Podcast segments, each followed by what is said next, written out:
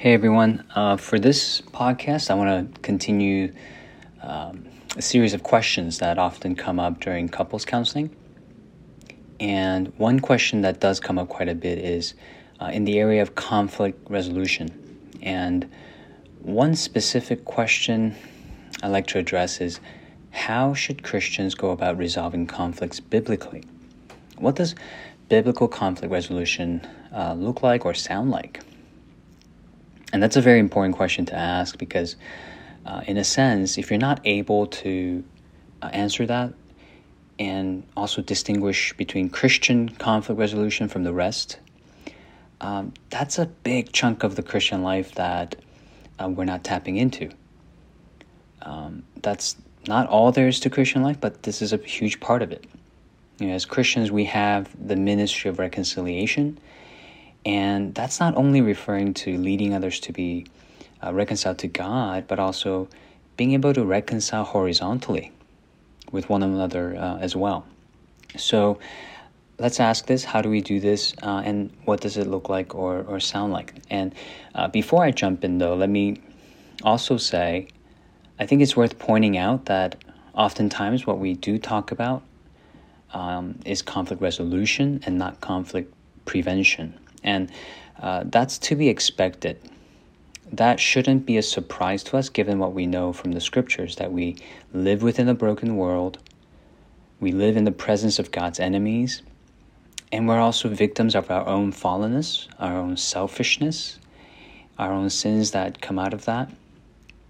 And of course, as we mature and grow in God's Word, uh, we can minimize uh, conflicts, but conflict resolution will always be something we have to um, learn how to do better and more readily. And part of the gospel of Christ is that God has reconciled um, sinners to, to himself, and therefore, uh, reconciliation is possible uh, by the help of God and by the help of His Holy Spirit living inside us. So let's get a bit practical about that and address the question of what does biblical conflict resolution look like.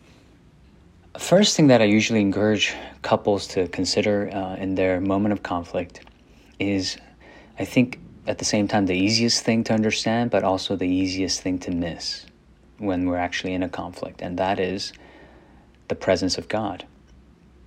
Uh, acknowledging the presence of God in your conflict is key uh, when it comes to conflict resolution. Um, it means that you're not simply stuck in this tug of war between two differing human interests or human opinions, but that there's a third party to whom the couple together are held accountable to and uh, must conform to. And so, as soon as you acknowledge the presence of Jesus in your conversation, then I think the follow up questions just flow out of that that awareness of His presence. Uh, what does the Lord want me to think? What does the Lord want me to speak? Uh, what does the Lord want me to do right now? Or how does the Lord want me to uh, think, speak, act in, in a way that would resemble the character of Christ? And if we were to simply take a deep breath and just pause and think through honestly our answers to these questions, I think we'll be on our way uh, to conflict resolution, at least a very good start to resolving the conflict. Now, let's go a step further. Let's say you're not so sure what the Lord wants you to think, speak, or do. Uh, maybe you're struggling with coming up with um, answers that don't seem so superficial, like just love, just forgive, just be nice. So you're wondering, okay, Lord, how exactly? What, what does loving and forgiving like you look like? And this is where all the scriptural training and scriptural memory uh, come into play. Any Christian who is serious about the Bible should have a good list of passages that they can bring to mind when the rubber meets the road, when it comes to conflict resolution. Right? This is when it matters. Um, this is often the, those moments when we need to take the Word of God, which is the sword of the Spirit, and battle against all kinds of temptations. Uh, the temptation to hold on to negative feelings, to hold on to bitterness and unforgiveness, uh, the temptation to take vengeance. This is what we have to battle against as followers of Christ. Okay, so what does the scriptures uh, tell me? I think we can turn to a passage like Matthew 5 9, where it says, Blessed are the peacemakers, for they shall be called sons of God. Okay, so let's apply that in the moment of a conflict and ask, Lord, what would be a peacemaking step that I can take right now? How can I make peace with my partner right now? And would you give me the strength to take that step so that I might please you in doing this? Or take Ephesians 4:26, be angry and do not sin. So Lord, show me where I am right in my anger, where I am justly angry, but help me not to give in to sin at the same time. Help me to be more like you, um, justly angry at sin and yet not sinning. Uh, help me to identify the wrong and yet also able to forgive the wrong. Help me to call out sin and yet, like you, restore the sinner. Or later in Ephesians 4:29 where he says, "Let no corrupting talk come out of your mouth, for only such as is good for building up, giving grace to those who hear." Wow. What would be a prayer that stems from that? Um, Lord, hold my tongue and let no corrupting talk come out of my mouth. Uh, help me to say something right now that will build this person up and give grace uh, through what I'm about to say. Now, let's say you've already failed in this, and, and I find myself failing at this so often uh, in my relationship with Lynn. Right? What happens then? Well, then I have something to confess, right? Lord, I have failed to obey this. Uh, forgive me. Or I could be talking to my wife. Sorry about what I said earlier. That wasn't um, meant for building up, it was meant to tear it down. Um, I didn't speak in a way that gives grace. I was simply venting. I was being short tempered. So even if you have failed to carry some of these things out, you still have an opportunity here, and maybe even a better opportunity here for reconciliation because you are being confessional and you're inviting God's grace to be a part of this conversation. Here's another verse, Colossians 3:13, bearing with one another, and if anyone has a complaint against another, forgiving each other, as the Lord has forgiven you. Uh, this verse is so helpful because it doesn't just say forgive one another, it also says bear with one another. Right? It gives a description to forgiving. Uh, forgiving someone feels like you're bearing or carrying something heavy. So you can pray, Lord, give me the strength to bear the cost of loving this person and forgiving this person. Right? As you bore the cross for me, help me to bear my little cross for this person. Or take Philippians 2 4, where he says, Let each of you look not only to his own interest, but also to the interests of others. Um, what would benefit the other person? Uh, what can I say right now that would really help him or her? Or would it benefit him or her if I didn't say anything? How can I communicate that I, uh, I want what is best for this person? I am for them and not against them. See, scripture really can be an effective means, and I think it really is the best, uh, most effective means of resolving conflict. I think, though, as G.K. Chesterton once said, um, Christianity is not tried and then found to be lacking, but it has been found difficult and left untried. I think uh, this is just something that we're out of practice with, or we just haven't tried at all before. But Jesus said, those who love me will obey my commands, right? And so, as disciples of Christ, we can't just leave the Bible on the shelf and leave it untried. We have to uh, open it, read it, memorize it, and practice it, especially in these situations where, uh, where we can really exercise the ministry of reconciliation. Now, here's something else uh, on a related note.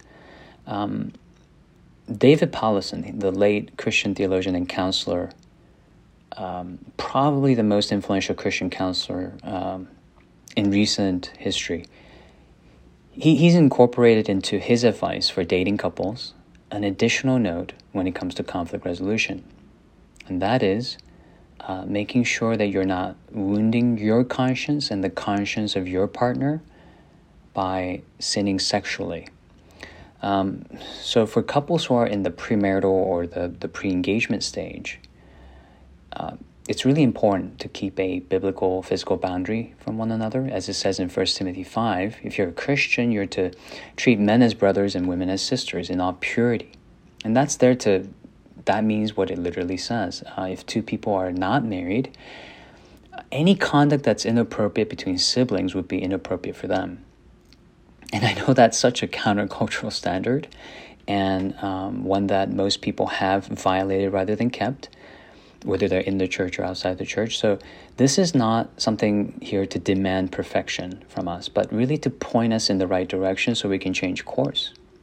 And, and let me just say a few things about why this is important. For one, this is because God has a very, very high view of sex. Not a low view and therefore forbidding it, has a very high view of sex and therefore consecrating it. Um, you have to understand that.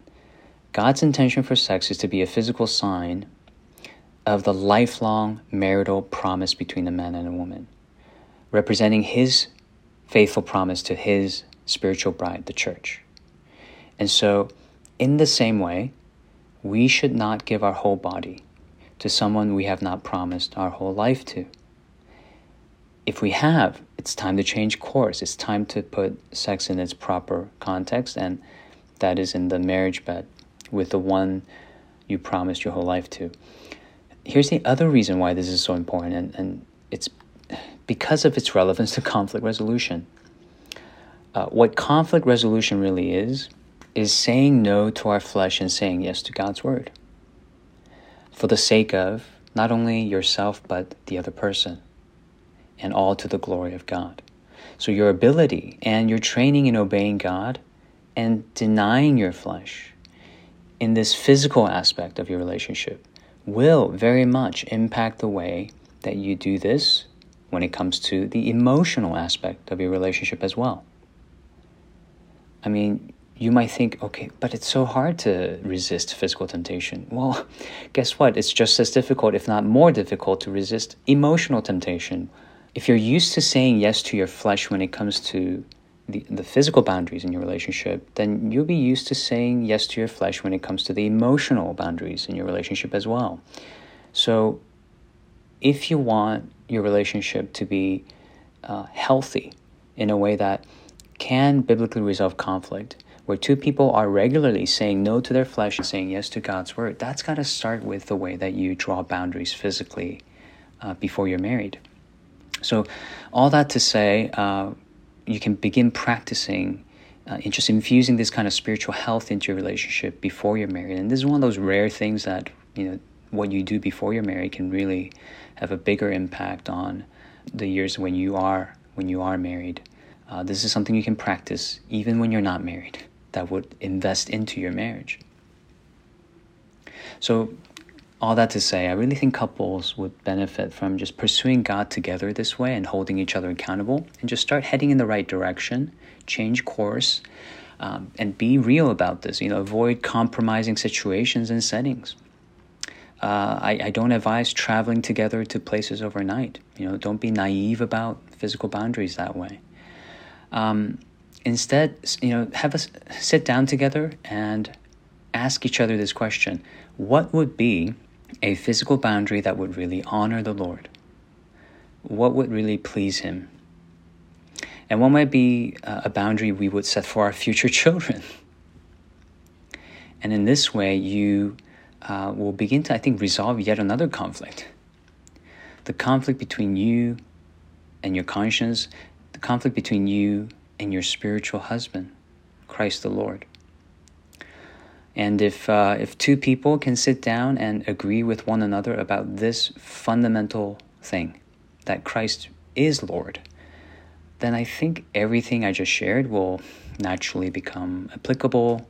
Um, even when there may be missteps, I think they'll readily come back to the Lord and head in the right direction together. In this way, you, they can mature together and grow together spiritually and be faithful to their first love, which is Christ.